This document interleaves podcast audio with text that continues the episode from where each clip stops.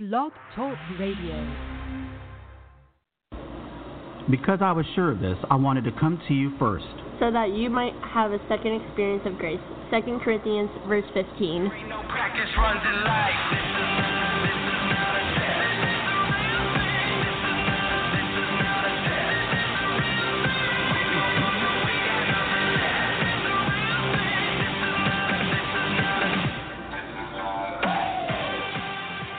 That is right. This is not a test. It's the real thing. It's Jason and Kiki. It's the Christcast 2020, two generations with one mission. My name is Jason Dias, alongside Kiki Culpepper. And Kiki, why did I mess up the intro? Because we're sitting in a different spot. And hey, folks, it's actually the Halloween. I don't know if we've ever done a show. Yeah. It's spooky day. It is spooky day. Trunk or treat, fall festival, all those things to try to discourage people. Because Cross's fall fest was on Halloween. Usually it was. And so I actually looked it up, and I just kind of Googled, hey, what is it about Halloween? I'm not going to tell people that it's non-Christian to go trick-or-treating, because if it was, I did it for many years. Actually, it kind of is, though, because, it was a celebration mocking the devil, saying, see, you have no power over us. That's the whole reason of Halloween. They dressed up as devils, saying, you can't do this. Yes, it is. My point was going to be, despite the fact that I did used to go trick-or-treating when I was a kid, and even took my own child trick-or-treating many years ago, I still think it's probably better to go do a church-based thing, right? Fall Festival or Reformation Fest. But when I looked this up, the scriptural thing that they put was actually from the book of the Bible that we're covering today. And it says, come out from among them and be separate, says the Lord. Do not touch what is unclean, and I will receive you, which is 2 Corinthians 6, verse 17. So he's saying, look, let those people go do the Halloween thing. You come to church and do the church thing. But hey, if you're going out trick-or-treating tonight, we're not here to judge. But I do know that that's why people dressed up as devils during Halloween is saying, look, you have no power over us. We're mocking you in this sense. Well, speaking of mocking, we're gonna read about maybe one of the greatest humans in human history today being not just mocked, but it is a story of rejection, reconciliation, and a reminder later on in life. Absolutely. Folks, this is another book of the Bible that simply absolutely could be written to churches today, and it would have the same meaning. Same exact meaning. I'm not going to say where, but I have a little part-time job that I do. Yeah, and because this pays well, but not all the bills. That doesn't pay all the bills, no. So I'm in a place where people go sometimes and probably don't expect to see anybody they know. I saw a leader in a church, doesn't matter who, there last week, and I don't think they were there for something good. And that is something that is very difficult to see and witness and not talk about. And I'm not going to talk about it. I'm going to let that be between that person and God. I don't have the ability to change what happened or what might have been happening. But again, we really kind of sugarcoated it last week when we talked about what's going on in the church in Corinth. And it was a lot worse than we made it sound. And so Paul writes that beautiful letter, first letter to the Corinthians. It's so nice. So nice. And what do they say? Nope. Not interested. I don't like this. No, this doesn't matter. We're having much more fun doing church our way. And so we're going to find out what happens next as we talk about the book of 2 Corinthians. And we're going to do it all right after this. Hey, this is Kiki, and you're listening to the Christcast 2020, and we definitely encourage you to go invite your friends to church, Bible study, anything church-related. Hey, and this is Jason. Just reminding you, all you have to do is say to your smart device at home, your Amazon Echo or whatever, play Christcast 2020 podcast. That is right. Do something. Welcome back. Yeah, welcome back. I'm trying to do a better job of encouraging people to go to church and spending more time at church. And so let's talk about this, and let's get right into 2 Corinthians. So I decided that I would not bring you grief with another painful visit. That's 2 Corinthians 2:1. Let's talk about. Paul knew what he was getting into. Let's talk about where we are right now. So Paul writes the first letter.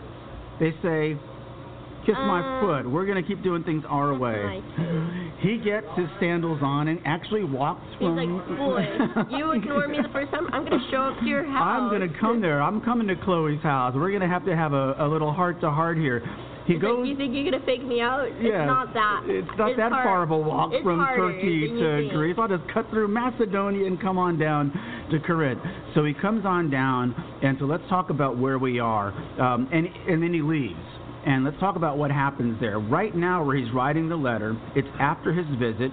He writes the letter likely from Philippi, which is in modern-day Greece, which is very pretty, though. Very, very beautiful. Around 56 A.D. Ish, which is our favorite word on this show, ish. Paul writes 1 Corinthians, and of course, it's rejected by the church, as we just said. Goes in person and rejected to his face. So, let's talk about why. Yeah. Because a lot of people at that point, if they're reject over the text message, phone, letter, or anything, they usually don't go in person, but if they do go in person, then get rejected, they normally give up at that point. Paul goes in person, and he's rejected, and there's a very, very good reason why. Remember, this is Corinth, rich city, prosperous Greece. Yeah. And so why do they tell Paul to get on out of town? He looks poor compared to the rest of them. He's not the most handsome dude either, which doesn't help his case.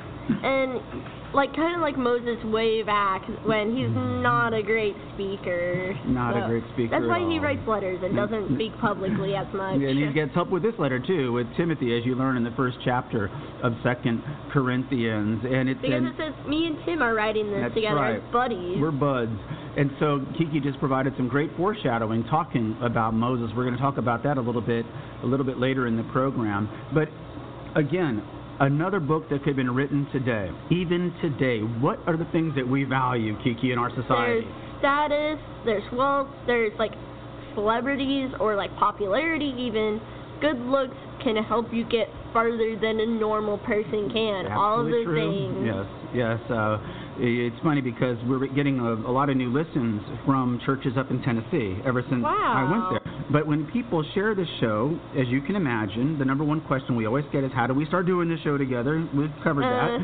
And we'll do another backstory or our final show of the season. That'll be sad. And people ask what we look like. And it's just a normal thing. You hear a voice, but you can't attach. I correlate a face. So this is what I do. If I'm reading something, I always come up with a face that I think correlates with the character. Yes. That's why I'm disappointed in movies when they don't match up with my character design. Well, so if you're listening to this and you're wondering what I look like, Kiki can assure you I look like your average Hollywood superstar, right? I mean, the reason I'm doing a radio show and not a video. So Paul reminds the guys in Corinth, hey, I'm sorry I'm not the best looking guy. I'm sorry I don't have the most money, but I got some news for you. And by the way, Jesus was the poorest guy on earth, but yet he was the richest in spirit at all. So he was a king at the same time. That's right. And he even goes on to say in 2 Corinthians, for to be sure he was crucified in weakness, yet he lives by God's power. Likewise, we are weak in him. We will live in him to serve you, which is 2 Corinthians 13, verse 4. Paul is serving them, even though they are the poorest in spirit, and he's richer in them in spirit. And he's saying, basically, this is exactly what Jesus did for all of us. We now have this great inheritance. He's doing kind of like a testimony a little bit. Yeah, and in the book, it's talked about being a cruciform life. Look at the paradox of the cross. The king is on the cross, saving the people who are poor in spirit, providing us with this amazing, heavenly inheritance. And, of course, that's not enough.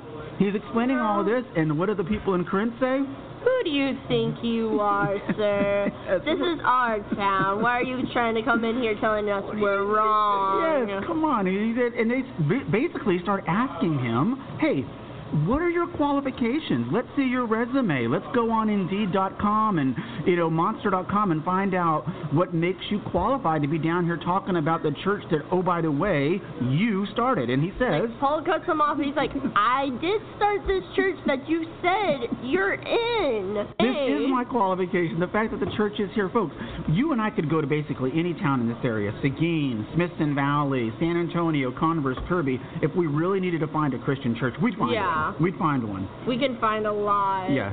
When Paul goes out and starts his mission, there are none. He's starting these things from the beginning, from the ground up.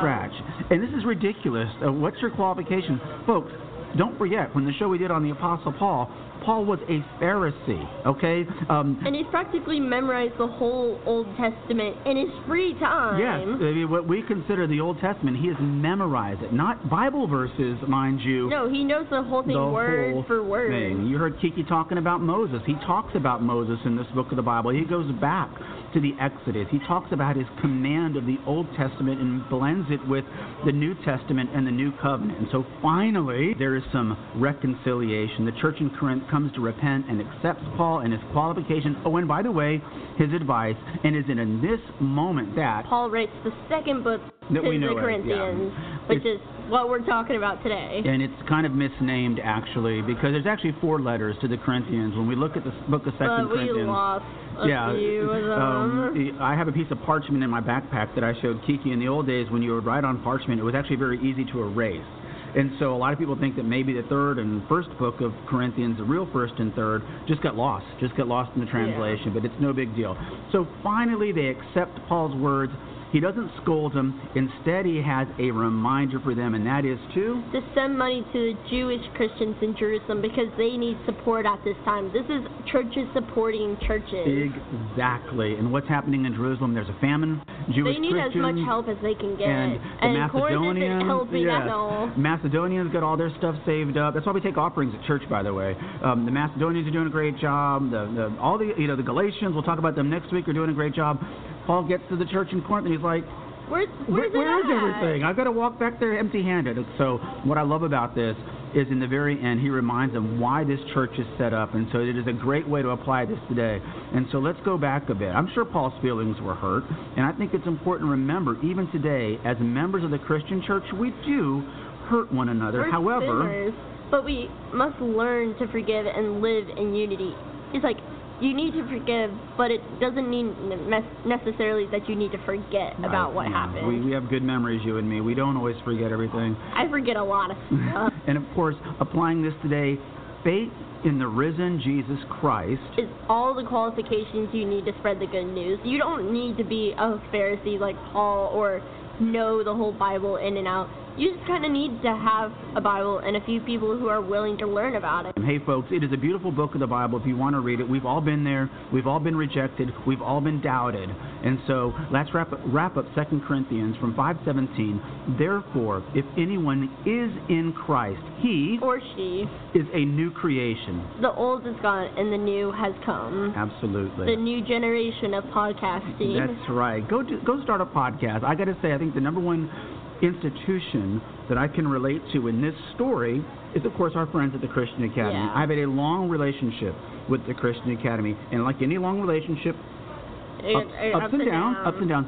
My wish, my hope, my prayer is that one day the Christian Academy is graduating 5,000 students, and it's the biggest Christian Academy in Central Texas, and I think that would be the greatest thing for this area. And it's going to be a lot better off once you finish there because you're doing your part to leave your value on it. Yeah, because you'll be gone next year. Hey, speaking of being gone, it's time for us to get gone. Yeah.